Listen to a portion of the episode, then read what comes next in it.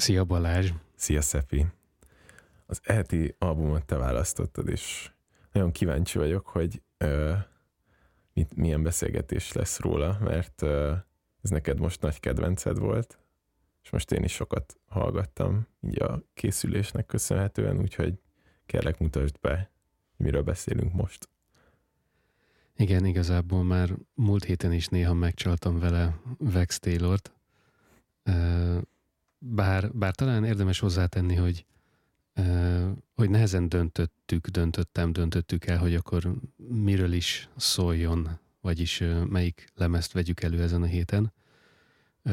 Kicsit inspirált minket, vagy inkább mindenképp hatással voltak ránk igazából ezek az Amerikában történő ilyen-olyan dolgok is, bár egyébként az a lemez, amiről ma beszélünk, az, már, az még ezelőttről jön, szóval egy kicsit véletlen egybeesés, hogy pont egy olyan lemezt vettünk elő, ami egyébként Rafael Sadik Jimmy Lee című tavalyi lemeze, ami pont egy kicsit reflektál egyébként a, a jelenlegi ö, amerikai helyzetre, és a, és a feketék helyzetére, és az arra, hogy ők, ők hogyan is vannak a, abba, abban a társadalomban valahogy elhelyezkedve, mert ezen a lemezen is ez többször előjön, maga, maga Rafael is egy, egy fekete előadó, egy, hát olyan szempontból nehéz meghatározni, hogy milyen zenét csinál ő, hogy részben könnyű, mert végül is ez egy ilyen R&B, soul, neo soul,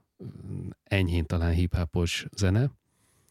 Részben pont ezért nehéz, mert elég sok mindent rá lehet aggatni, de de mindenképp olyan stílus, ami egyébként szerintem felfutóban is van kicsit az, időbi, az utóbbi időben, és egyébként közben nagyon ö, régre visszanyúló gyökerei is vannak, mert a, a bluesból, az R&B-ből, a hip-hopból, a mindenből összegyúlt ö, olyan stílus, ami, ami például egyébként számomra ö, elég erősen összefűződik pont a, a, a fekete amerikaiaknak a, a kultúrájával, mert, mert tényleg azok az elemek, amiből összeáll, azok, azok pont azok, amit, amiket egyébként ők ö, hoztak be a modern zenébe. Talán azért is ö, olyan izgalmas ez nekem, vagy hát olyan ö, érdekes ö, ez az egész, hogy, hogy az utóbbi időben, vagy az utóbbi egy-két hétben pont így politikailag feljött egy csomó olyan dolog, hogy, hogy egyébként mik azok a dolgok, amiket szinte készpénznek veszünk, de egyébként a, a fekete kultúrából erednek, és, és sok ilyen-olyan megközelítést olvastam, és gondolkoztam azon, hogy például, hogy mondjuk nem csak zenében, hanem mondjuk számomra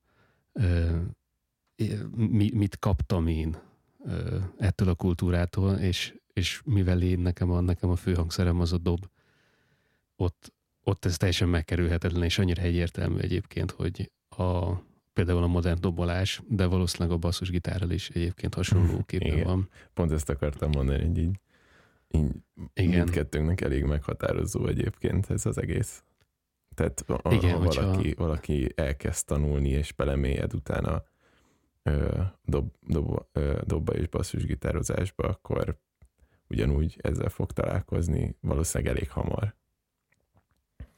Igen.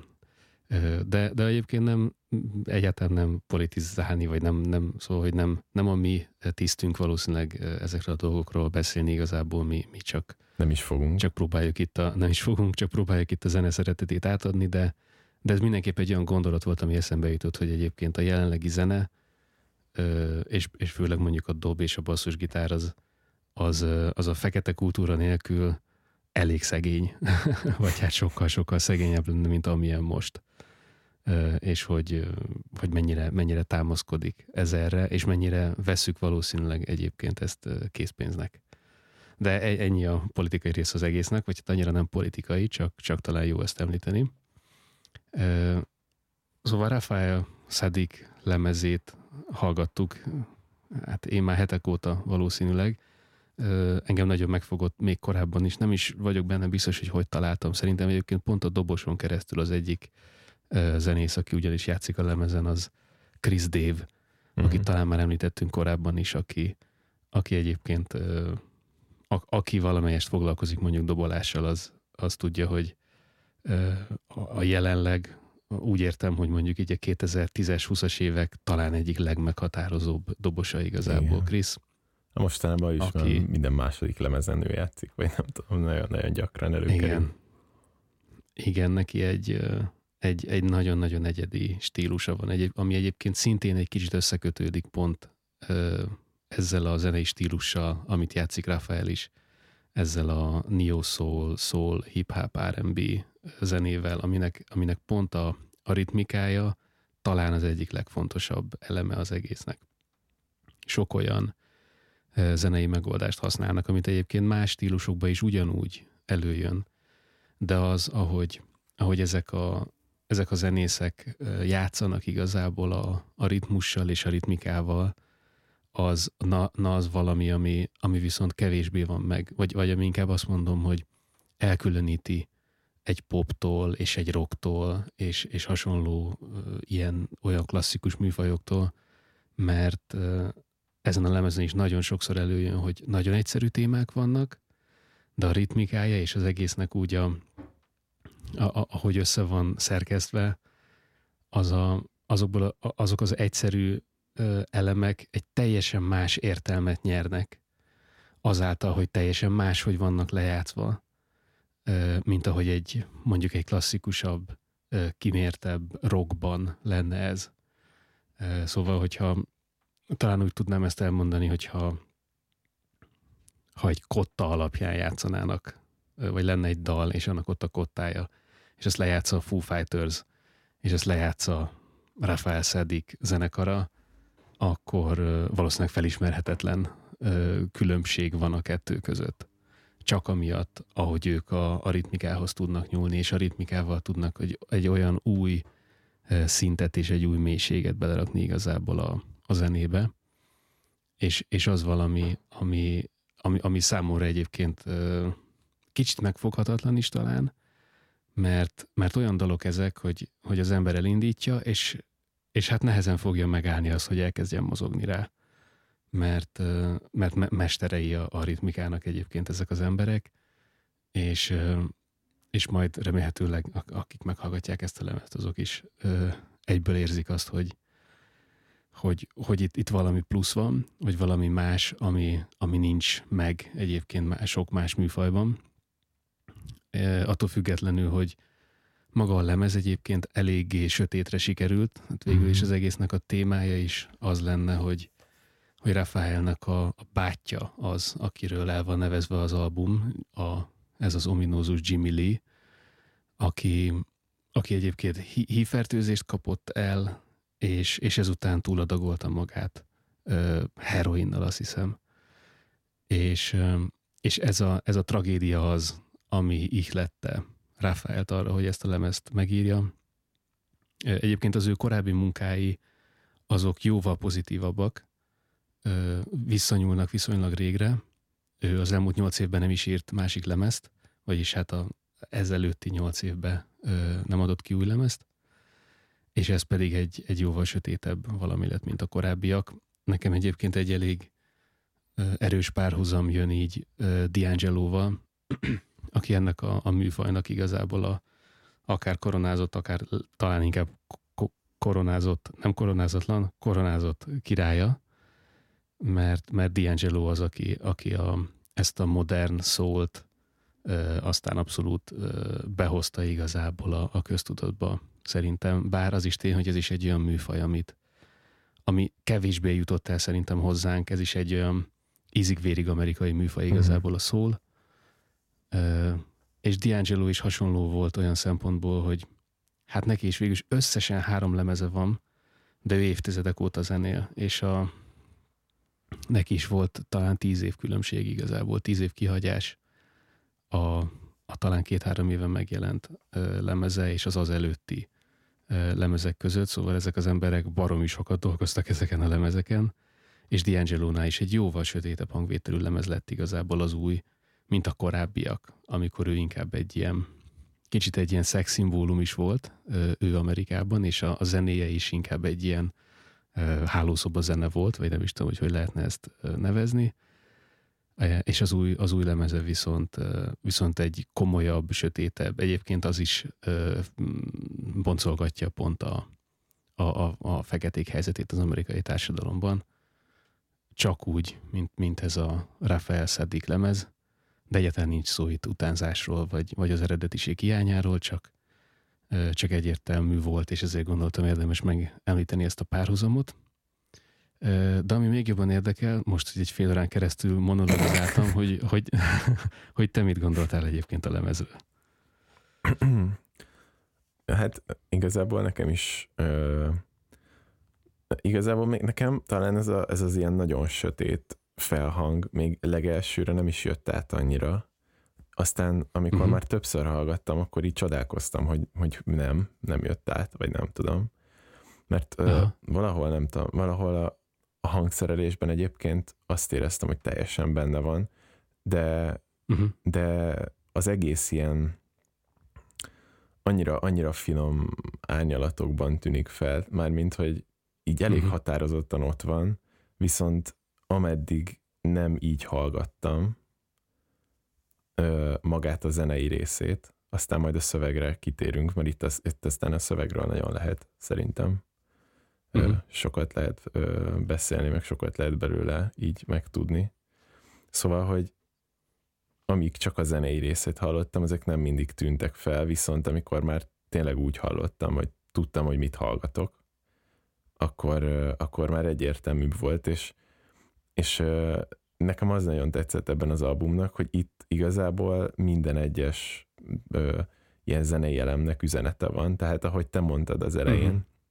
itt a, a, a ritmikák, a, a kíséret, a hangzások, itt az egész igazából minden dalnak a történetét meséli ö, folyamatosan, uh-huh. és nekem ez nagyon tetszett benne, hogy ugye itt tényleg az van, hogy ezt a témát körüljárja így elég széles körülön, tehát nagyon-nagyon nagyon-nagyon közelről indul. Annyira közelről, hogy tényleg az első dalban ö, így megalapozza ezt az egész ilyen testközeli hangulatot azzal, hogy gyakorlatilag az ének annyira tiszta, hogy tehát körülötte igen, igen. minden úszik, minden ilyen vízhangos, de az ének annyira tiszta és annyira közel van, hogy igazából minden lélegzetvételét hallod éneklés közben. Uh-huh. Igen, igen.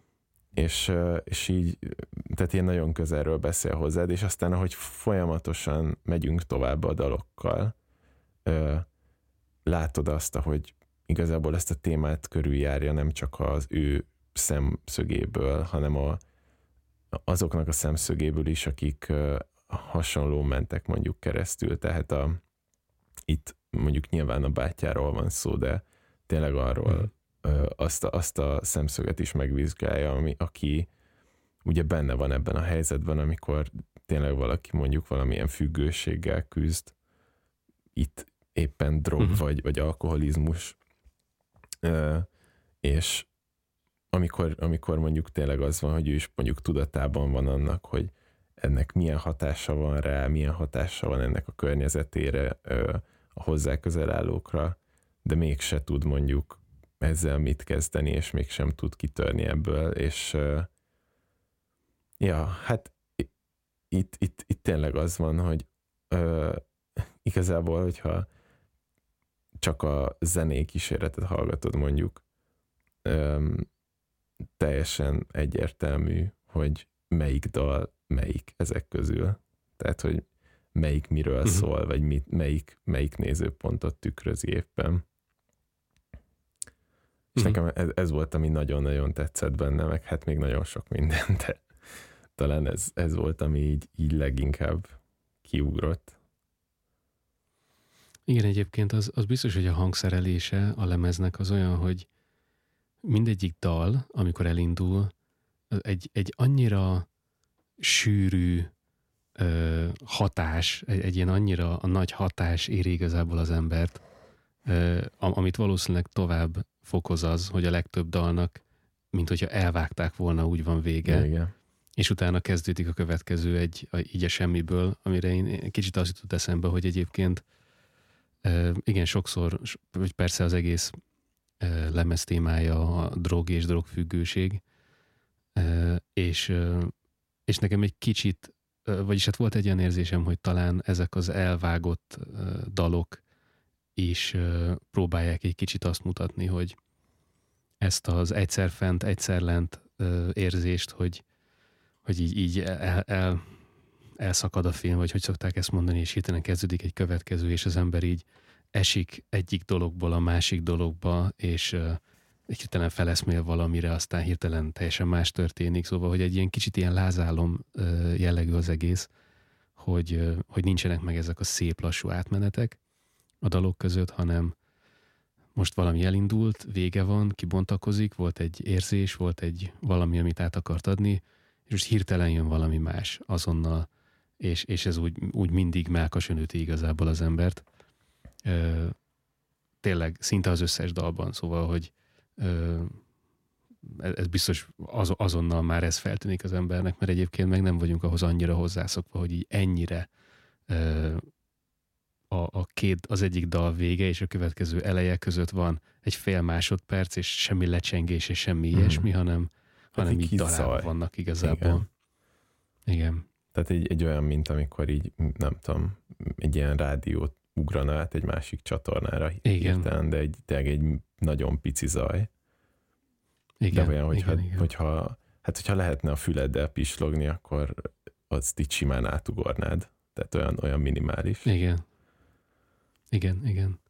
Viszont egyértelmű egyébként, hogy, hogy új dal jön, mert, mert azért eléggé, szóval, hogy különböznek a dalok annyira, hogy, hogy az a váltás az, az hallatszik, hogy az egy, az egy következő dal, és nincs. Tehát itt, itt valahol egy jó dolog, vagyis inkább talán úgy mondom, hogy ha pont az ember nem figyel annyira erre a lemezre, akkor a dalok újra be, behozzák egyébként a figyelmet, pont azért, mm-hmm. mert mint amikor az ember félig elaludt a tévé előtt, és valaki átkapcsolta a csatornát, és arra fel kell, mert valami olyan változás történt, ami, ami eddig nem volt abban a monoton háttérzajban, ami szólt, ö, és ezért ez, ez újra, újra egy kicsit ö, oda meg, meg követeli az ember figyelmét ezzel a, e, ezekkel a nagyon gyors váltásokkal. Igen. És elású pont a dalok elején is nagyon sűrűen kezdődnek sokszor el, szóval, hogy nem csak van ez a felütés, hogy na jó, figyelj ide, hanem még utána a dal eleje az olyan is, hogy, hogy ott is marad az ember, és, és hallgatja is tovább. Hát, olyan tényleg, mint egy ö, rádiót, ha átkapcsolnál, tehát olyan, mint hogyha az egyik dal végéről úgy ugranál már át a másikra, hogy mint hogyha az már amúgy ment volna korábban, tehát az már amúgy elkezdődött. Igen. És te már csak a, nem tudom, vége utáni, után eltelt pár, vagy az, na, szóval, hogy az eleje után eltelt pár másodperccel később kapcsolnál uh-huh. oda.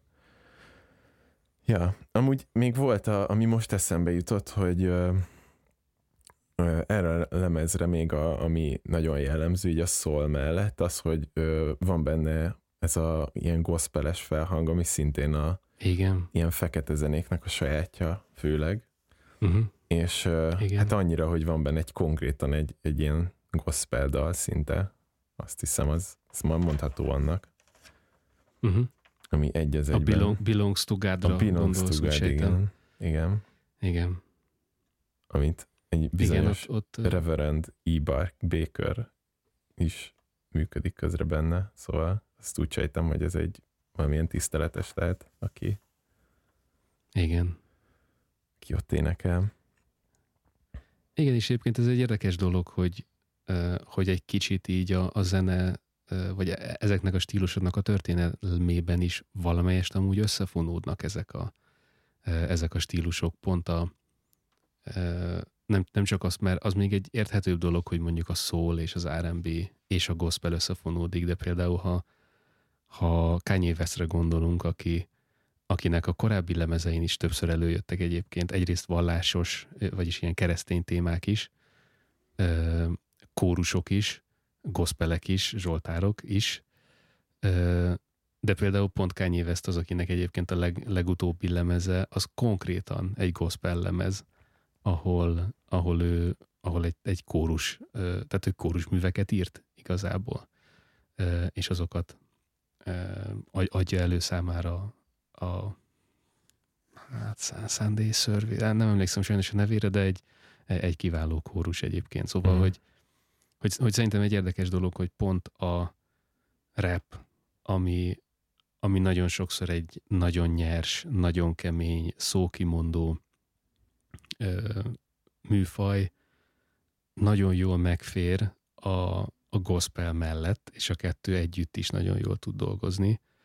És, és itt is előjön az úgy is, hogy egyrészt van egy Belongs to God, ami, ami, egy, ami ez a gospel dal, másrészt van mondjuk egy Rearview, ahol egyébként Kendrick Lamar rappel Mhm. például, amúgy titokban, mert mondjuk ő oda sincs írva igazából a, a lemez Igen. leírásában, se Spotify-on, se sehol nincs ott, bár elég könnyű az ő hangszínét és stílusát felismerni, szóval Hát senkinek elég- nem fog. Igen. Szóval elég prominensen is Igen. benne van, tehát ő nem, a, nem az, aki nem úgy vesz részt a dalban, hogy a második refrén után feltűnik egy három sorra, és aztán eltűnik, hanem Igen. gyakorlatilag végig benne van. És egyébként ő mondja szerintem, érdekes, hogy ez a lemez végére került, mert uh, szerintem ő, ő mondja ki itt a, valahol egy kicsit ezt a tételmondatot is, hogy hogy how can I change the world uh, but can't change myself, tehát hogy ez a Igen. hogy lehet, hogy a világot megváltoztathatom, de magamat nem. Ez valahol nekem egy ilyen, nem is tudom, ez, a, ez az első dalokra sokkal jobban, hát az első dalokra, ami azt jelenti, hogy igazából az összes dal, kivéve a Rikers Islandet, meg a Glory to the Rains-t, vagy Vains-t, Uh-huh. talán, hogy ezeken kívül szinte minden, mindegyikre ez illik nagyon. Ez a, ez a mondatni való, vagy, vagy ez a gondolat. Mert Igen, ö, és ez, hogy, a, hogy az emberek így a saját, saját korlátaikkal nem tudnak mit kezdeni. igen. És, és igen, és amúgy felfedez, vagy hát felfedeztem ezt így erőste, hogy így olvastam, aztán fel is fedeztem a lemezen azt, hogy egy kicsit kapcsolódik olyan szempontból a múlt heti lemezünkhöz, hogy ez az egész személyes szál, vagy személyes történet, ez a Rafael Szádiknak ez azért is egy az ő szempontjából azért is egy külön érdekes dolog, mert mint hogy az ő szempontjából ez még azért nagyon jelentőségteljes, mert valahol ez végigkísérte a- az ő felnövését, ez az egész történet. Igen. Szóval, hogy ez egy, ez egy nagyon másféle ilyen coming of age történet is lehet az ő szempontjából, ahol ö, Mhm. főleg egy dalban, ami a, mindjárt meglátom, hogy hol van, ez a My Walk című dal, a hetedik dal, ami egész konkrétan erről szól, hogy ö, igazából felsorolja azokat a dolgokat, amin ő így végigment, így ahogy felnőtt, amiket ő látott, amiket ő tapasztalt, uh-huh. és Mhm. amik így ahhoz vezettek, hogy ő milyen emberré vált, vagy ő ö, hogyan nőtt fel, és milyen hatással volt rá. Gyakorlatilag végig Igen. ezen az egészen. De Igen, hogy, meg az, hogy, a, hogy az ember úgy, úgy nő fel, vagy hát a, ami, ami nekem egy ilyen ö, sok, sokszor feljött téma volt, az pont az, hogy, hogy, hogy mennyire megváltoztatja a világnézetünket az, hogy milyen ö, környezetben növünk fel. uh-huh. Hogy ő úgy nőtt fel, hogy, hogy már gyerekként is azt látta, igen, tehát valahol neki normális volt az, hogy ott a bátyja, aki, aki egyébként egy, egy drogfüggő volt már akkor is, bár nem tudom egyébként, hogy mennyi ö, korkülönbség van közöttük, de hogy ő, ő ebbe született igazából bele. Igen. Ö, és, Amúgy lehetett és jó ezért- nagy korkülönbség szerintem, mert ö, Igen, a- valószínűleg. Jimmy szemszögéből már ö, feleséget és gyereket is említ talán, Uh-huh. és ö, ő valószínűleg akkor, akkor még gyerek volt, amikor a Jimmynek már felesége volt. Uh-huh. Igen, és, és ilyenkor az ember uh, teljesen mások lesznek, megszokottak és normálisak valószínűleg, és, és lehet, hogy a gyerek, ha, ha gyerekként az ember ezzel találkozik, hogy a bátyám néha eltűnik, és néha úgy jön haza, hogy nem tud magáról, vagy ki tudja, az, az, az valahol neki egy megszokott dolog, és, és, és sokak, sokunknak van persze az életében olyan, hogy hogy felnőtt korában ismer rá valamire, vagy ismeri fel azt, hogy egyébként gyerekkorában, amik, amik történtek vele, azok mondjuk esetleg valójában mennyire voltak normálisak, és valójában milyen hatással voltak rá. Uh-huh. És, és ez, ez szerintem erősen benne van egyébként ebben a lemezben, hogy, hogy egy gyerek mondjuk felnő egy ilyen közegbe, és felnőttként ráeszmél, hogy ez, ez nem biztos, hogy ez így igazából jó volt. Hogy, hogy ők így ebben éltek, meg hogy a bátyja ebben élt. Csak ezt előtte ő, ő egyszerűen fel se ismerte. Uh-huh. És ezért is egyébként tényleg maga a, ez a dal, ez a My Walk, ez azért is ö, a, pont amit te mondasz, valahol egy kicsit ezt tükrözi, mert ö, benne van ez a ö, hogy mondjam, szóval háttérbe hallod ezt, hogy ez nem egy normális ilyen élettörténet, vagy felnövés történet, uh-huh. de ahogy ő előadja, abban ezt nem hallod. Tehát, hogy így, uh-huh. így a, a dal is lehet, valahogy úgy van összerakva, hogy érzed azt, hogy ez nem, nem oké, okay, nem normális, te ezt látod kívülről, viszont ahogy ő előadja ezt az egészet, az valahol tényleg arról árulkodik, hogy mint hogyha hogy tényleg csak felsorolná, hogy múlt héten mi történt vele, és uh-huh. ő mhm. csak így ezt elmondja, mert hogy mindig, mindig ez történik vele általában, vagy milyen, mindig ilyen dolgok veszik körül. Uh-huh. Igen. Elmondhatom Egyébként még. Pont. A izét. Ja, mondd el, aztán, aztán áttérek erre. Hang, ja, ez, ez kicsit más, csak pont a, a, a, a My Walk-nál uh, volt, vagy, vagy szerintem ott érdemes még, még megemlíteni, hogy, uh, hogy na az egy, az egy nagyon Chris Dave dobolás dal, ami De nem akarom elvonni a figyelmet egyébként a, a, a mondani valójáról Aha. a dalnak, de, de pont például ott, ott érdemes megfigyelni, hogy, hogy hol vannak a hangsúlyok, és hol van a, hogy van, hogy van teljesen szétcsúsztatva az egész téma. Úgy, úgy láttam, hogy többen is doboltak amúgy lemezen. Igen, igen, igen. És én csak sejtem, hogy melyik épp, épp Krisz, uh-huh. de nem is vagyok benne biztos, meg persze nem ő az egyetlen egyébként, aki azt a stílust dobolja, amiről ő híres lett, de, de, de sejtem, hogy ez például egy olyan. Szóval igen, még e, ebben a dalban, ami, ami ezt sugározza, ezt az egész ilyen nem normális érzést, ami, ami, ami nekem így nagyon-nagyon tetszett, és így ami feltűnt így az elején, hogy ö,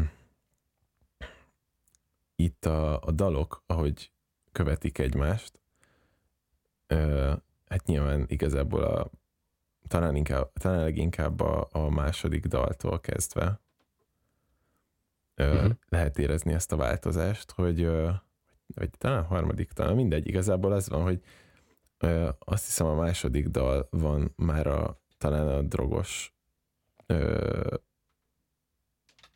a drogfüggő személynek a szemszögéből, viszont ez még, ez még egy ilyen tisztább dal, tehát itt, itt még ö, egy ilyen teljesen feszes dobolás, uh-huh. egy ilyen hozzákötődő basszus groove jön, uh-huh. uh, és a This World is Drunk az pedig megint a másik szemszögből van, tehát hogy ott, ott megint egy, egy kívülálló szemlélő van, amihez uh-huh. majd visszatérhetünk, csak ezt így nagyjából a dalokról szeretném így összefoglalóan, hogy a, az a három dal, ami viszont ezeket követi, vagy hát, ha a My Walk-ot is hozzáveszünk, akkor négy. Um, itt észre lehet venni, hogy itt bejön a Something Keeps Calling Me című dallal egy ilyen, uh-huh.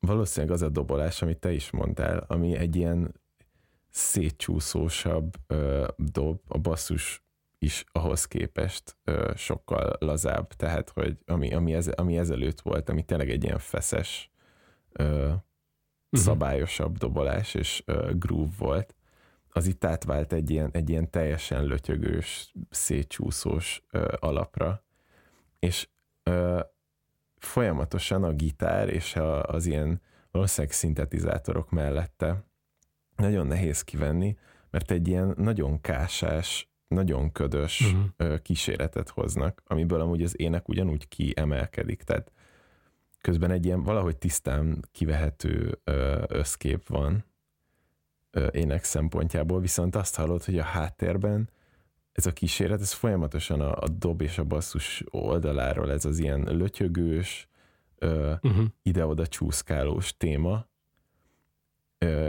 ami, ami például a gitárokat és a szintetizátorokat illeti, az pedig egy ilyen, egy ilyen nagyon kásás, nagyon ködös valami.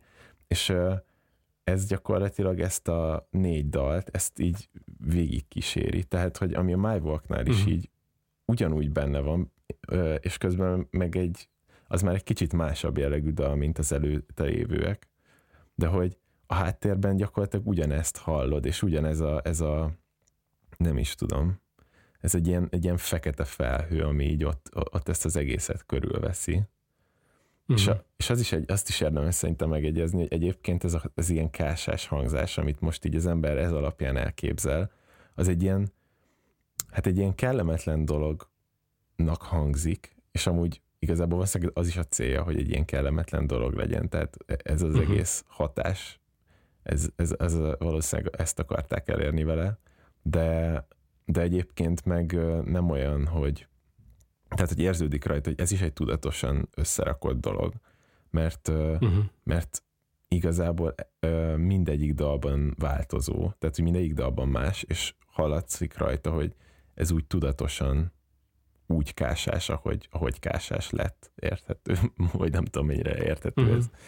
De igen, hogy, igen, igen. De hogy egyébként ez, ez marha érdekes, hogy ez, ez így végig kíséri, és ezért is gondolom, hogy talán az a, a, a legelső ilyen ö, drogfüggő személynek, a, vagy hát a bátyának a szemszögéből írt dal, az még egy tisztább pillanat az elején, és, és itt pedig már, itt, itt már folyamatosan a, a lejtőt nézzük. Tehát itt már, itt már az van, hogy uh-huh. gyakorlatilag az, hogy hogy milyen az ő élete, hogy milyen az őt körülvevők élete, hogy látja, hogy ő is látja, hogy igazából milyen hatással van ő másokra, és hogy uh-huh. igazából az I'm Feeling Love-nál még igazából talán az is bejön, hogy ő próbálkozik valamivel, tehát hogy ő, ő kicsit próbál ebből kitörni, de hogy, Igen. hogy annak is ö, benne van talán, hogy, hogy hiába próbálkozik, de ez így, ez így túlnő rajta, vagy, vagy így túl magasodik. Hogy Igen, bár ez egy, ez egy érdekes... Van. Bocsi. Az, az, ja nem, nem, csak, csak pont erről az jutott eszembe, hogy az érdekes, de olyan szempontból is, hogy, hogy igen, a, ez a, az I'm Feeling Love, ami, ami egyébként valószínűleg a legpozitívabb dal az egész lemezen, és, és elsőre nekem arról szólt, hogy, hogy, hogy az embernek ott vannak a szerettei és a rokonai és a barátai, akik egyébként próbálnak segíteni, főleg egy ilyen nehéz helyzetben, mint, mint amikor valaki mondjuk valaminek a függője, és hogy mennyi, mennyi elképesztő mennyiségű hálát tud az ember érezni azok iránt, akik segítenek neki. De amikor épp olvasgattam ezt a dalt, akkor a Geniuson, ott egyébként pont egy olyan komment volt, hogy, hogy van, aki, aki úgy értelmezi, hogy ez a dal az, amikor pont az ember valami szer hatása alatt van, és uh-huh. igazából az, az hozza ki belőle ezt a felszabadult boldog érzést, hogy akkor épp, ö, épp nem az van, hogy a rossz hatások és az a hatás, ami tönkreteszi az életét, hanem pont az a jó hatás, amiért valószínűleg elkezdte vagy ami, uh-huh. ami odáig vezetett, hogy ő függő legyen, és, és egyébként tényleg lehet valószínűleg így is értelmezni ezt a dalt, hogy, hogy amikor az ember épp a, az, az adott szerek hatása alatt van, akkor aztán boldog és hálás, és minden jó, és igazából pozitív, és, és azok az érzések, amit egyébként át is ad ez a dal zeneileg jönnek elő, de közben meg mennyire hamis ez valójában, vagy mennyire ö, átmeneti. Uh-huh. Szóval ezt mind a két féleképpen lehet értelmezni. Egyébként én is gondolkoztam, főleg pont a, a dob uh, témáján a Something Keeps Callingnak, mert egyébként az pont egy olyan dob téma, amit, ami már-már kezd egy klasszikus dob témává válni. Egyébként szerintem ez egy eredetileg egy Thundercat dalon, a leghíresebb Thundercat dalon, a Damn Changes-en hallható, vagy talán először, vagy talán először híresen hallható dobtéma volt. Egyébként egy nagyon egyszerű téma, sőt igazából egy lábcín téma, és, és azóta már egyébként több különböző teljesen különböző előadók dalain lehetett hallgatni, ugy, hallani ugyanezt a témát.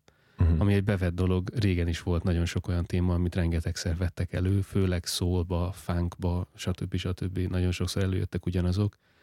De érdekes, hogy ez például egy új téma viszonylag, és, és, és már elkezdett hódítani egy kicsit.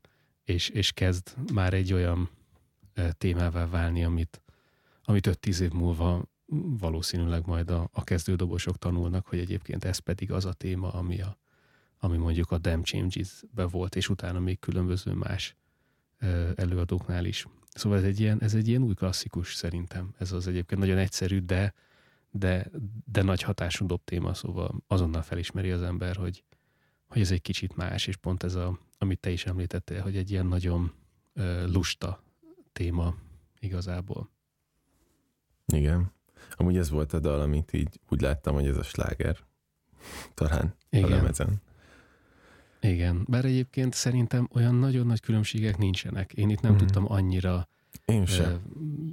Igen, nem, nem, nehéz úgy szétválogatni, hogy mi az, ami mondjuk sláger, mi az, ami töltelék. Szerintem nem annyira voltak töltelékek. Nem. Minde, mindegyik sem. dal erős igazából. Mindegyiknek megvan a helye igazából, tehát hogy igen, um, igen. Igazából ö, elővette ezt a témát, ezt a um, ilyen szempontból ezt is lehet ilyen koncepciónak nevezni, vagy nem tudom, hogy, hogy megvan az, hogy mi köré szerveződik ez az egész album, és igazából az, hogy ő mit élt át ezzel kapcsolatban, ő mit gondol ezzel kapcsolatban, és öm, tényleg ezt a, a, a lemez végére ezt a perspektívát így kitágítja, tehát hogy itt, ez, itt, itt uh-huh nyilván egy ilyen személyes témába kezd, meg számára az a legközelebbi és legmegfoghatóbb, de hogy ezt az egészet aztán egy ilyen nagyobb mm, ilyen nagy, nagyobb uh,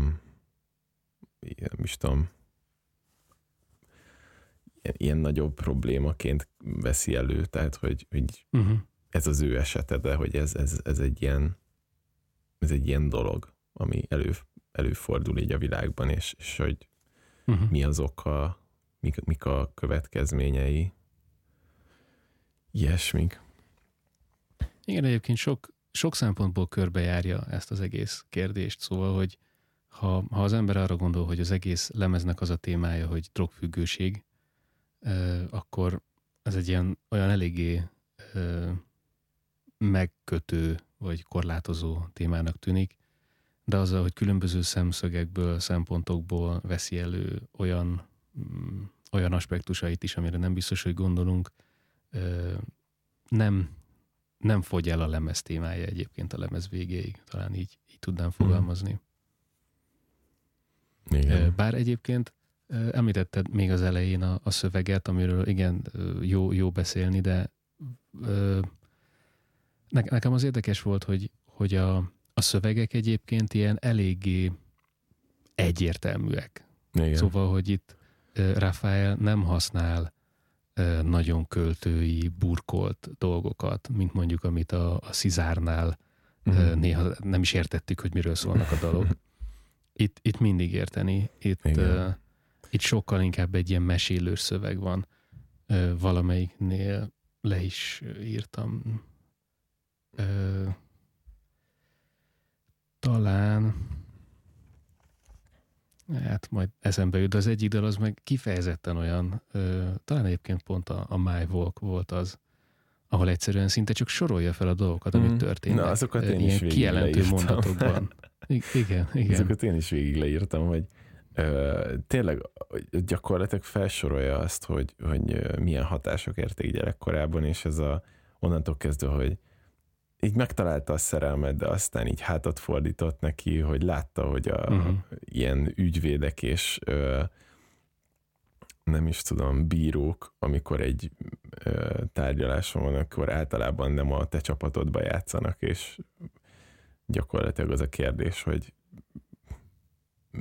hogy mondjam, szóval, hogy éppen hány évre fogják bekaszlizni azt, aki, akivel te éppen ott vagy, vagy Igen. az, hogy ő az utcákat járta meg, hogy a, nem tudom, igazából dolgozott is, talán valószínűleg még gyerekkorában, és uh-huh. ez, ez valószínűleg azért is dolgozott, hogy nem magáért, hanem a családjáért.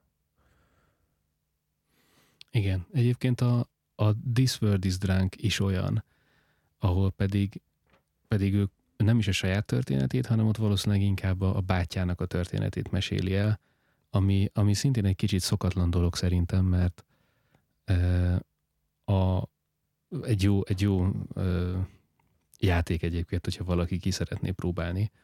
E, volt egyszer egy kutatás, vagyis hát volt több is, de van egy ilyen kicsit megszállott zenekutató ember, aki szokta a popzenét kutatni, és ő különböző megállapításokat tett a popzenéről, és az egyik az volt, hogy a popslágerek nagyon nagy százalékában mondjuk az első 20 másodpercben el fog hangozni az, hogy you, és a, aki meg van szólítva a dalban, az én leszek, vagyis hát te, vagyis hát a you lesz az. Valószínűleg azért, mert, mert így tudat alatt is igazából mi mi azt szeretjük, hogyha hozzánk énekelnek. És, és ezért, ezért egy, egy ilyen igazi különleges eset, amikor viszont az történik, hogy a This World is ránkba rengeteg mondat azzal kezdődik, hogy he is, hogy, hogy az ő történetét meséli el, hogy vele mi történt. Aha. És akkor itt már tényleg ez a, ez a mesélős jelleg jön igazából elő, mert, mert azért a meséknél is sokszor az van, hogy, vagy az ilyen történeteknél, hogy én elmesélek egy sztorit vagy magamról, vagy valaki másról, de, de nem valószínű, hogy, hogy, hogy arról mesélem a, a mesét, akinek mondom. És, és ezért van egy ilyen, vagyis hát ez, ettől izgalmas szerintem ez a This World is Drunk, ami meg még azért is izgalmas szerintem, mert egyébként egy, egy rendkívül fontos és izgalmas téma az, hogy, hogy itt van ez az egész mondjuk a drogfüggőség. És, és egy óriási vita téma az, hogy, hogy ez hogy alakul ki, és ebben milyen szerepe van a társadalomnak, mert hát ez a dal címe is, hogy This World is ránk, szóval, hogy vajon, vajon a világ tett, tesz-e engem azzá, ami én vagyok, és leszek én attól drogfüggő, vagy ez az én felelősségem igazából, uh-huh. és a, ö, szedjem össze magam, és akkor nem történik, vagy igazából küzdök a világ ellen, de a világ erősebb nálam, és, és pont ez a, ez a kettősség, meg ez a, az az érzés, hogy az embernek talán nincs is irányítása a saját élete felett, és, és pont az, hogy az a kétségbeesés, ami, ami akár megelőz, akár a következménye például a, a drogoknak igazából, hogy, hogy nincs értelme semminek, mert nem tudok harcolni én a világ ellen. Ez, ez pont egy ilyen nagyon nehezen megérthető dolog valószínűleg, vagy hát számomra mindenképp, én sose voltam még drogfüggő, és, és ez egy ilyen, amit talán mondani akarok vele az az, hogy egyébként könnyen uh, ítéljük mi el ezt, hogy ez egy milyen rossz dolog, meg hogy, uh-huh. hogy az a, a, és hibáztatjuk igazából azokat, akik drogokhoz nyúlnak. És, és azt is értem, hogy ez is bizonyos szempontból érthető, de közben valószínűleg azon is el kell gondolkoznunk, hogy, hogy milyen hatások érték azt az embert, és milyen közegben nőtt ő fel, és mm. milyen közegben kellett neki érvényesülnie, és dolgoznia, és élnie, és az mennyire nyomta őt le, vagy mennyire nem engedte őt érvényesülni. És, és talán, hogyha én, én azonnal ítélkezek, hogy, hogy valaki drogokhoz nyúlt, lehet, hogy igazából ő egyébként meg amit tudott, megtett, az ellen, hogy ez történjen. Valószínűleg az igazság valahol a kettő között van, mert hát van is felelősségünk, és hát nagy hatásra is van ránk a világ, de a lényeg, hogy nem, nem fekete-fehér ez valószínűleg, mm. és, és talán erre is mutat rá egy kicsit ez a dal, hogy, hogy olyan világban élünk, vagy valószínűleg mindig is olyan világban éltünk, ahol, ahol mi reagálunk a környezetünkre valahogy. És az, az vagy vagy működik, vagy nem biztos, hogy működik. Igen, meg egyébként, amit mondtál, hogy talán nem is biztos, hogy kell, hogy tehát hogy el kell menni a drogfüggőségig, mert szerintem mindenki ismer olyat, vagy, vagy akár ő maga az, meg szerintem ez egy kicsit mindenkiben benne van, amikor mondjuk tudod, hogy van egy bizonyos tulajdonságod, vagy, vagy akár több, vagy bármi, hogy amin így nem tudsz változtatni egyszerűen, és tudod, hogy ártalmas, tudod, hogy ö, uh-huh. nem tesz jót, vagy neked, vagy a környezetednek is ártasz vele, de hogy nagyon nehezen lehet ezen túllépni, még akkor is, hogyha, hogyha ez kiderül, hogy ezen mindenképp nem tudom, jó lenne, ha tudnál változtatni. Igen. Igen, igen, és és hát ezek, ezek ilyen ezek pont, pont olyan dolgok, ami valahol a zene egyik feladata egyébként, hogy, hogy olyan dolgok, amiket mi mondjuk nem éltünk át, azt valamelyest át tudjuk érezni uh-huh. a zenén keresztül. És, és ezt szerintem egyébként jól csinálja ez a lemez. Igen. És, és, és valahol talán a, a, a csúcspontja volt számomra, vagy inkább ahol így a, a tematikai csúcspontja, az egyébként ez a, a Glory to the Veins volt, uh-huh.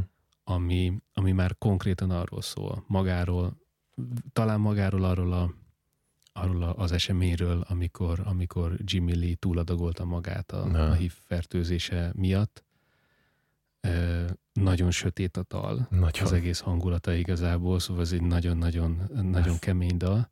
Az, egy, az egyértelműen az a leg, legsötétebb dal. Tehát, hogyha Igen. eddig a dalokban így, így lehetett érezni, lehetett um, így sejteni, meg, meg tehát mindig ott volt ez a valami sötét, itt, itt egy az egyben megkapod az arcodba.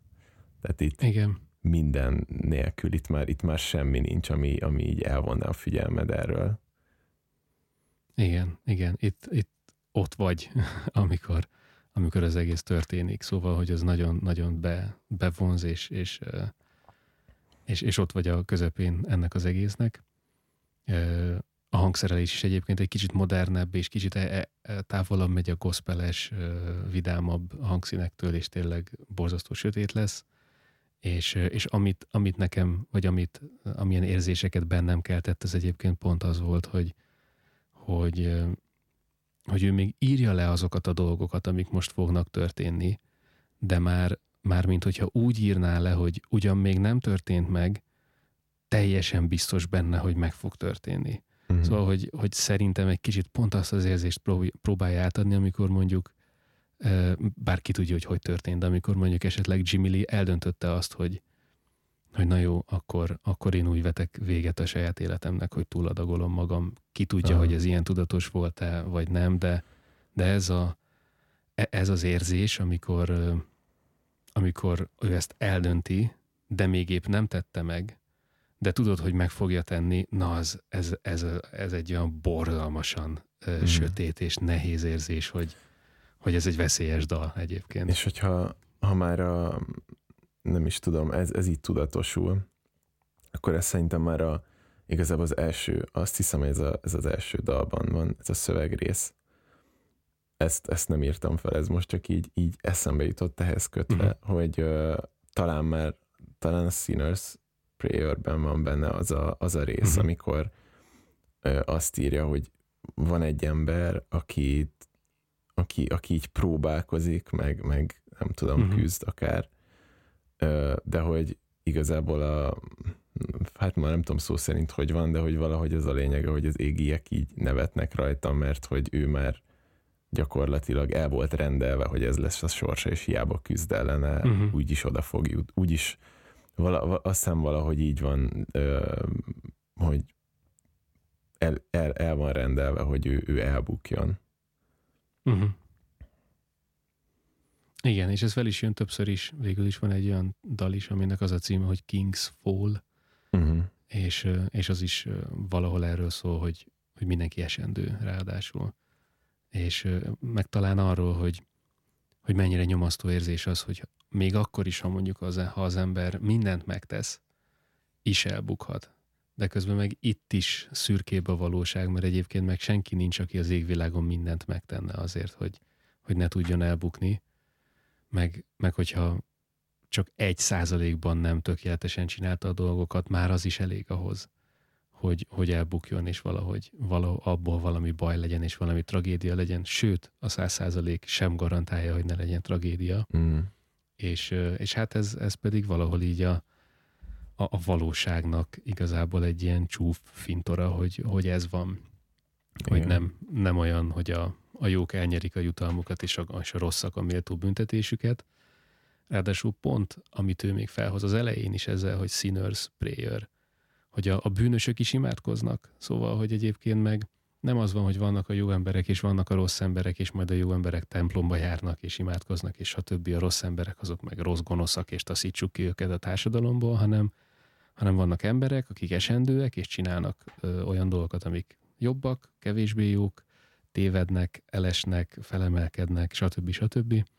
Ö, Szóval, szóval sok dolog szól szerintem itt arról, hogy nem olyan fekete-fehér igazából a, a világ, mint ahogy, ahogy könnyen tekintünk rá, úgy, mint hogyha fekete-fehér lenne, vagy fekete-fehérebb lenne, Mm. mert úgy egyébként sokkal könnyebb értelmezni, és úgy sokkal könnyebben van értelme a dolgoknak, hogy ő jó, ő rossz, ő Superman, ő meg Thanos, ez most talán pont rossz hasonlat, mert a világ, de nem baj, de, de lehet érteni, hogy, hogy, hogy nem szuper jók és szuper gonoszok vannak, hanem, hanem mindenki egy kicsit mind a kettő.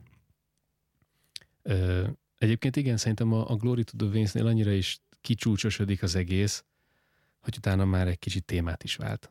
Aha. És, és a saját személyes tragédiájáról és a bátyja tragédiájáról kicsit átvetül a, a, a reflektorfény a társadalomra. Mert a, a Rikers Island, ami jön utána, ami a fehér emberek által egyébként énekelhetetlen dal, ezt ha valaki meghallgatja, azonnal rájön, hogy too, miért. too many N-words in, in the right. Igen, igen. Ö, és, de, de egyébként szerencsénkre ö, ez, en- ez zeneileg, hangulatilag egy, már egy sokkal felemelkedettebb dal, Aha. és, és próbál szerintem helyrerázni minket abból a traumából, amit átéltünk a Glory to the Veins csak hallgatásával.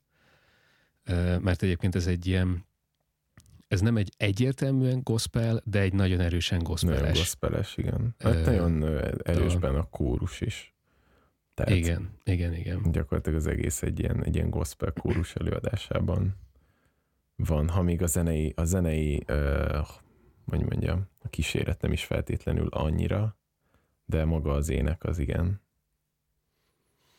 Igen, igen. A, aki esetleg nem ismeri egyébként, annyit érdemes tudni magáról a Rikers Islandről, hogy ez, ez New York államnak az egyik szigete, ami egyébként egy börtönsziget, és, és egyébként több mint tízezer rab van ott, és úgy sejtem legalábbis a dal alapján, hogy elég nagy részük fekete, hiszen arról szól az egész hogy egyszerűen túl sokan vannak ott, akár feketék, akár nem feketék igazából, Sőt, azt is mondja a dal, hogy sőt, maga a dal rámutat arra, hogy ezt egyébként ne szó szerint vegyük, mert, mert, mert nem csak azokhoz szól, akik mondjuk ott vannak, hanem, hanem arról a mentalitásról szól, ahogy oda lehet kerülni, meg arról, amilyen a társadalom, és ahogy, ahogy ez az egész ami egyébként itt szerintem egy kifejezetten amerikai probléma, mert, mert azt tudható egyébként, hogy, hogy Amerikában a, a, azt hiszem a lakosságra eső bö- börtönben lévők száma, vagy nem is tudom, hogy kell ezt mondani, messze a legmagasabb. Aha. Hogy százalékos arányban elképesztő mennyiségű ember van börtönben Amerikában, ami, ami valószínűleg nem, nem a jó megoldás, és, és rengeteg problémát szül, és, és ott valahogy a, a bűn és a bűnhődés kapcsolata eléggé más egyébként, mint, a, mint szinte az összes többi országban. És, és ez szül valahogy egy olyan társadalmat, ami, ami aztán valószínűleg meleg pont annak is, hogy ö, a, ami, aminek az áldozata lett egyébként valószínűleg Jimmy Lee is, és hogy mennyire ö, itt, itt talán ez, ez arra mutat rá, hogy egyébként óriási szerepe van a társadalomnak és a kultúrának abban, hogy, hogy valaki hogy nő fel, és milyen döntéseket hoz, és, és azok által hova kerülhet.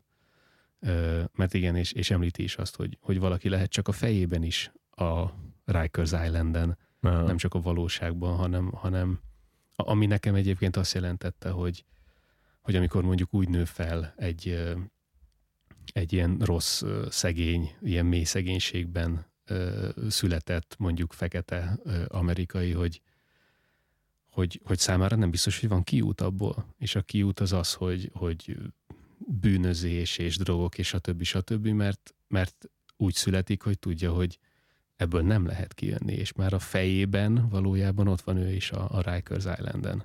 Igen, meg hát, hogy ugyanaz veszi körül, mint őt is. Tehát igen. Amit ő felsorolt a My Walk-ban. Valószínűleg az egy hasonló. Igen. De igen, közben egy zeneileg viszont, viszont felemelő dal, és, és, és egyébként szerintem ez az egyik legslágeresebb, de közben Aha. meg közben meg ebből nem lehet valójában sláger, mert valószínűleg nincs rádió adó, ami ezt valaha is leadná. Igen. Ez körülményes lenne, talán... de ez, ez is megy utána egy, egy kicsit egy ilyen prédikációba. Tehát ott az az, ami... Ja, igen, igen. A, ami egy ilyen, hát hasonló cím, mert utána a második fele az egy ilyen, az már, ez már egy ilyen rap-szerű igen, egy, egy prédikáció ilyen, tényleg. Egy ilyen igen, egy kicsi, kicsit egy ilyen slam, slam poetry talán. Mm. Hát ami... igen, mert, mert nem, nem annyira reppes, hanem inkább ilyen, tényleg olyan, mint hogyha valaki egy beszédet mondana. Igen, aki előadja is, egyébként ő is egy színész. Uh-huh. Bár nem, nem ismertem a nevét, de, de ő, ő, ő végül is elszavalja ezt a, hát végül is talán slam poetrit. Egyébként a, a zenei alap is alatta csak egy ilyen, egy ilyen kásás, hullámzós valami, nem egy, szóval egyértelműen ez kevésbé dal, a Rikers Island utáni Rikers Island Redux, azt hiszem a címe, uh-huh. ahol egyszerűen csak valószínűleg annyira fontos Rafael számára ez a téma, hogy, hogy szinte kilép a lemezből, és, és behozza azt, hogy én nem csak zenével akarom átadni azt, hogy ez mekkora probléma, hanem egyszerűen leültetlek, és el is mondom neked. Aha. És ezt, ezt csinálja egy kicsit a Rikers Island Redux ennél direktebben nem lehetett volna rátenni így elemezre ezt. Tehát, igen. Igen. Szóval, amit Bár mondtál is, a... hogy végig-végig nagyon konkrét minden, amit megfogalmaz, ez itt, itt már Igen. egy elej. Itt a végén mindent nagyon konkrétan lehet ez az asztalra. Hogy... Igen, bár egyébként pont ez, a, pont ez a slam az, ami egyébként meg hozza azokat a slames elemeket is, hogy, hogy, hogy egyébként sok hát nem biztos, hogy a szó vicc a jó szó rá, de hogy sok szójáték van benne, uh-huh. ami, ami egyébként számomra egy kicsit talán furcsa, vagyis hát pont, pont az, hogy itt nem, itt egy kicsit ilyen virágnyelvebben is, de, de egyébként meg nem, az se jó szó rá, hogy virágnyelv, inkább azt mondom, hogy, hogy talán, talán valami pluszt hozzá akarnak rakni ehhez a szöveghez, vagy ahhoz az üzenethez, amit, amit át akarnak adni, és egy kicsit talán emészhetőbbé tenni, vagy valahogy művészibbé tenni, uh-huh. hogy ne az legyen, hogy egyszerűen valaki csak felolvas egy bekezdést egy cikkből, hanem, hanem azért ennek legyen valami művészi jellege, és ezért, ezért ott vannak ehhez a szójátékok, és ezek a szlemes, ilyen-olyan ismétlések, és ilyen-olyan ö, hangsúly, váltások, és ilyen rímbéli ö, törések, amik, amik jellemzik ezt az ilyen szabad verses témát, de nem sokat tudok a slam poetryről, szóval biztos, biztos rosszakat mondok, vagy, vagy ilyen alulművelt vagyok ebbe, de, de hogy azért egyértelmű különbség van mondjuk egy dalszöveg, egy vers és egy slam poetry között. Uh-huh. Nem tudom, és, a slam poetryt még sose olvastam. Úgy, uh-huh. hogy nem, nem hallgattam, hanem olvastam, tehát nem tudom, hogy feltűnne a különbség. Például egy mm. vershez képest. Hm. Ne, nekem ezek a szó, szójátékok, ezek, ezek ilyen kifejezetten slam poetris ja, dolgok. Igen. Ez igaz. Igen. És egyébként végül is, a, amit már említettél is, a, a Rear View zárja le ezt a lemezt. frappánsan, szóval Aha. valahol végül is ö, visszatekint, visszatekint a lemezre is. Aha. Igazából, És megpróbálja egy kicsit összefoglalni, vagy talán a tanulságot levonni. Aha. Igazából közben én is erre jutottam, hogy valószínűleg ez azért van a lemez végén, mert ez inkább így összegzi gyakorlatilag amit, amit így hallottál végig. Tehát, hogy, hogy tényleg a, ahogy a lemez elindul azzal a személyes ö, szállal, aztán pedig ahogy, ahogy ez így kiszélesedik, ö, ezeket talán jól foglalja össze ez az utolsó dal. Igen, és talán azt is, vagy nekem egy kicsit azt is jelentette, hogy nem írtam le, de úgy emlékszem egyébként az a ref, mag- maga a refrénye is az ennek a dalnak, hogy uh, your life is in the rear view, vagy in your rear view, vagy valami ilyesmi. Ezt elég Ami- sokszor elismétli a végén, igen. Talán. Igen, ami szerintem egyébként egy kicsit azt is jelenti, hogy, hogy oké, okay, hogy most itt átmentünk a lemezen, és átmentünk azon, hogy mik történnek, mik történhetnek, stb. stb. De az utolsó dal egy kicsit arról szól, hogy egyébként mindenki utólag okos. Szóval, hogy, hogy nekem ezt jelenti ez a Your life is in the, in the rear view, hogy, hogy ő is most így, hogy, hogy már ezt mind látta, ami megtörtént vele, és megtörtént a bátyával, így már, már érti? És így már persze, hogy nem így csinálná, de amíg az ember benne van, akkor nincs meg ez a nézőpontja, Uh-huh. amit akkor kapunk, amikor, amikor már igazából késő. És mindenki egy kicsit a, a, az élet nagy leckéit akkor tanulja meg, amikor már az mind egy kicsit késő. Aha. Vagy legalábbis szerintem ez, ez, ez valahol a, az üzenete, és, és ez Kendricknek is talán egy kicsit az üzenete, amit ő, amit ő mond a végén arról, hogy, hogy, hogy nem tudom megváltoztatni magamat se, nem hogy a világot. Ez egy sötét lemez. Igen. Igen. De elég tartalmas, szóval itt azért szerintem Igen, az ember egyébként- gazdagodik azzal, hogy, hogy a, a, hogyha meghallgatta, és, és um, átjöttek ezek a dolgok belőle, akkor, akkor lehet azt mondani, hogy így egy nézőponttal gazdagodtál, vagy, vagy uh, Igen. betekintést kaptál valamibe, amit eddig nem ismertél talán ennyire. Igen, és egyébként zeneileg meg, meg szerintem lenyűgöző a lemez, szóval, hogy a, a hangszerelés, a, a hangszínek, a játék, az mind, mind egyébként az, az teljesen top. Én még például pont a, azt hiszem, hogy a, a második dalt, a, a So Ready, ben például olyan basszus gitár téma van, amin csak hüledeztem igazából. Ahol egy olyan Igen. téma van, hogy játszik három hangot, és utána másodperceken keresztül semmit, és, és úgy vannak a hangsúlyok ide-oda rakva, hogy, hogy teljesen köré játszanak a, a, a tempónak, a metronómnak, de közben mégis ugyan végig nagyon fixen ott van az egész, szóval, hogy ö, ez a, ez a neo soul, soul, R&B ritmika, ez talán pont erről szól, hogy senki se játszik egyre semmit, de, de az a sok dolog, ami nem egyre jön, az pont megmutatja, hogy hol az egy. Aha. És, és a Ready az például nagyon ilyen, szóval ez ez már más, második játékötlet ez alatt a rész alatt, de nagyon érdemes azt a dalt szerintem úgy végighallgatni, hogy, hogy direkt figyelni a, a basszus témára, amit egyébként direkt utána néztem, maga Rafael Aha. játszott fel. Azt néztem én is, hogy egyébként ő, ő főleg basszusgitáros talán, tehát neki talán az a fő hangszere. Mhm, Lehet. Én, ha jól láttam, élőbe gitározik, de, Mhm. de hát nagyon kevesen vannak, akik élőbe egyszerre ö, Persze. tudnának úgy basszusgitározni és énekelni. Sőt, megkockáztatom, hogy ezt főleg nők tudják.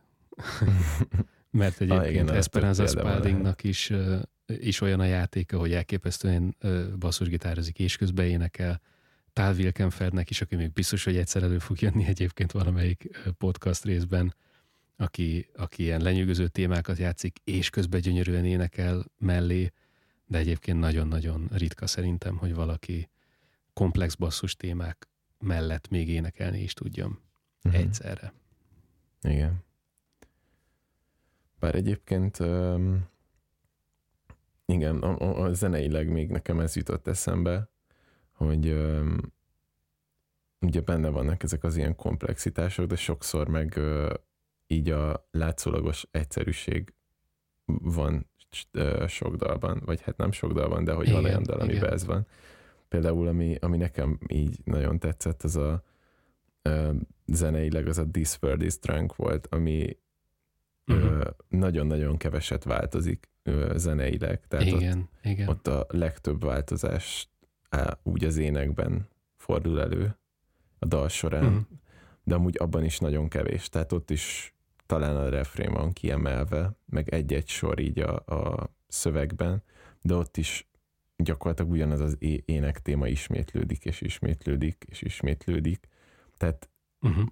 kicsit ilyen izé, um, esztétikailag szerintem kicsit ilyen reppes, ahol van az, hogy van egy monoton kíséret, és a szöveg a lényeg igazából. Uh-huh. Ö, és valahol én itt is ezt éreztem kicsit, hogy van egy ilyen, ilyen monotonabb kíséret, amiben persze benne van az, amit mondtál az elején a podcastnek, hogy, hogy ö, ezt folyamatosan úgy játszák, hogy, hogy tehát a téma az ugyanaz, viszont ahogy játszák, az, uh-huh. az nagyon fontos és nagyon Igen. érzékletes. De hogy tényleg nekem ez volt talán az a dal, ami, ami így első pár hallgatás után ez, ez volt az, ami úgy, úgy megragadt a fejemben zeneileg. Uh-huh. Igen, egyébként ennél a, már magánál a műfajnál is ö, megvan az, hogy, hogy maga a kivitelezés mennyire fontos. Mert, mert igen, ahogy említettük, például egy rockzenében, ahol persze, hogy szintén fontos, de hogy ott itt, itt a zenészek személyisége és a zenészek stílusa és képzettsége sokkal jobban elő tud szerintem jönni. Szóval, hogy ehhez a lemezhez valószínűleg ügyesen kellett embereket összeválogatni, akik úgy tudják lejátszani ezeket a, ezeket a valahol nagyon egyszerű témákat, amire pont szükség van. Egyébként pont ez nagyon jellemző volt D'Angelo-ra is, hogyha már sok, sok a párhuzam közöttük, aki, akinek az új lemezén egyébként szintén dobol Chris Dave, és Questlove is, akit sokan ismerhetnek a Rootsból, vagy a Jimmy Fallon éjszakai showműsorából, és pont Questlove mesél el egyszer egyébként egy sztorit arról, hogy amikor ők D'Angelo-nak a, a, az előző lemez, a 2000-ben megjelent Voodoo című lemezét vették fel, volt, hogy Questlove-nak hónapokon keresztül kellett gyakorolni azt az egyetlen dobtémát, ami ment végig a dalban, hogy a, a hangsúlyok és a csúsztatások azok pontosan ott legyenek, ahol D'Angelo akarja. Uh-huh. Szóval ezek a, ezek a soul, R&B zenészek, ezek ilyen elképesztően maximalisták tudnak egyébként lenni a legkisebb részletekkel. Valószínűleg az se véletlen, hogy, hogy Rafael Sadik is nyolc éven keresztül, vagy hát nem biztos, hogy nyolc éven keresztül dolgozott ezen a lemezen, de hogy ö, nem, nem tudna évente valószínűleg egy lemezt kiadni, mert, ö, mert itt, itt sebészi pontossággal kell pontatlannak lenni.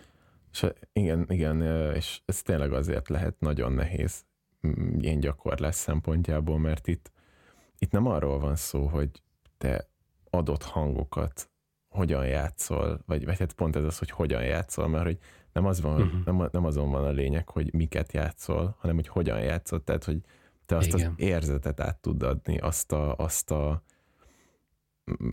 nem is tudom, tényleg ez a legjobb szó rá szerintem, hogy ez egy ilyen érzet, amire így vagy ráérzel, uh-huh. vagy nem, és addig kell gyakorolnod, vagy hát neki addig kellett ezt gyakorolni, amíg így rá nem érzett arra, hogy pontosan mi az, ami, Igen.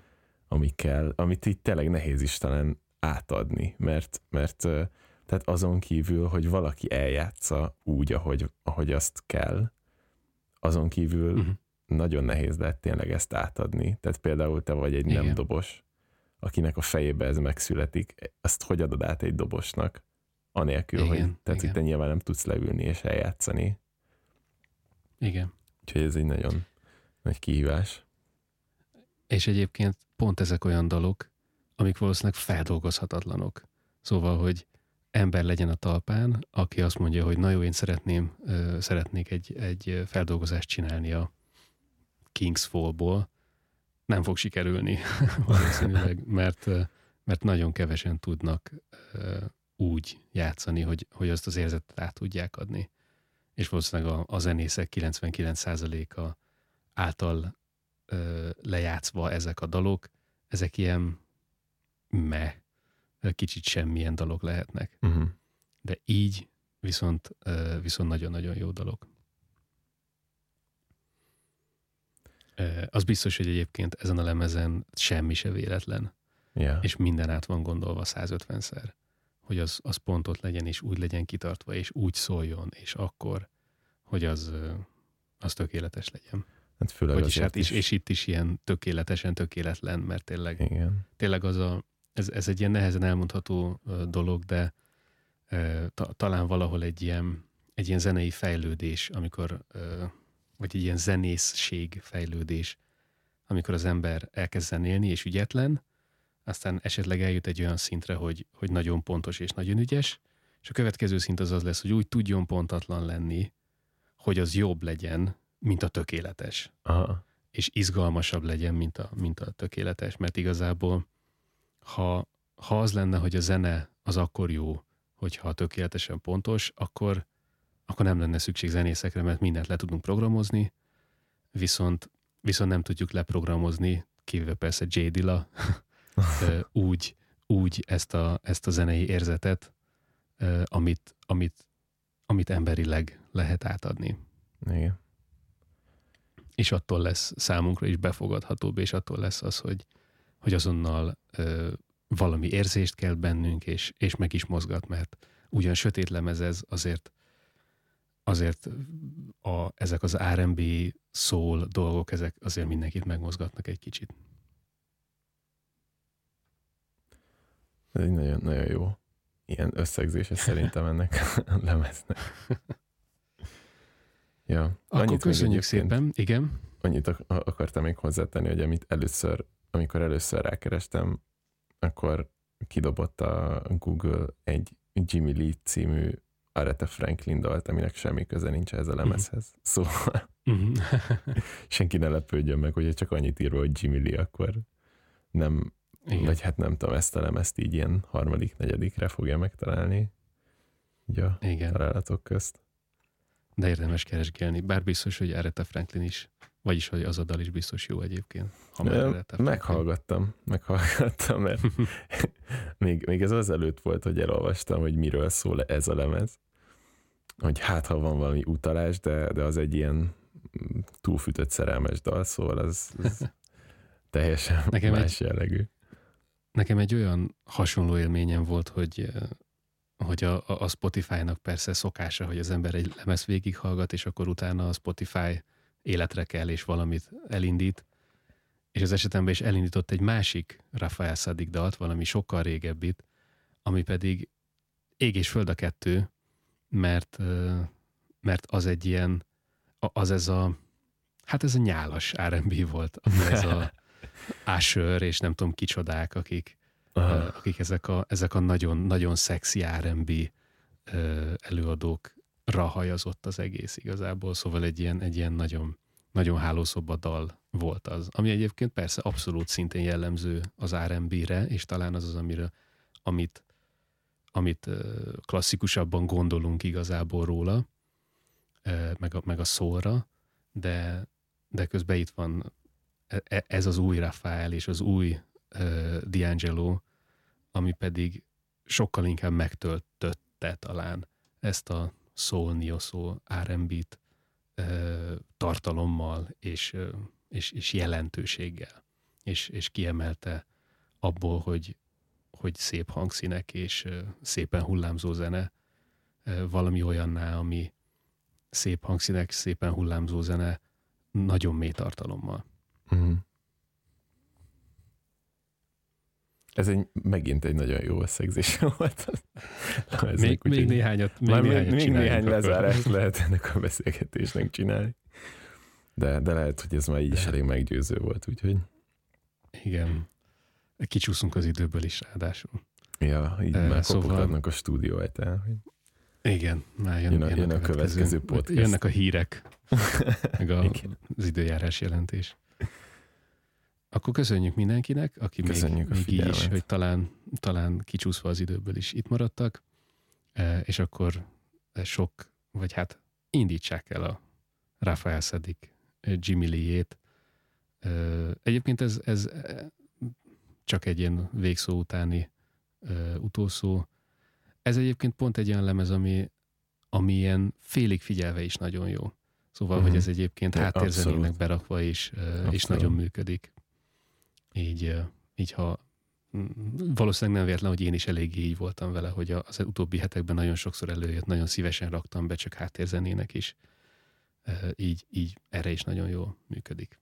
Igen. És akkor köszönjük, és, és akkor jövő héten valami, valami új lemezzel Jövő héten újra. valami mással jövünk. Valami más. Oké. Okay. Szia Balázs! Szia, Szepi!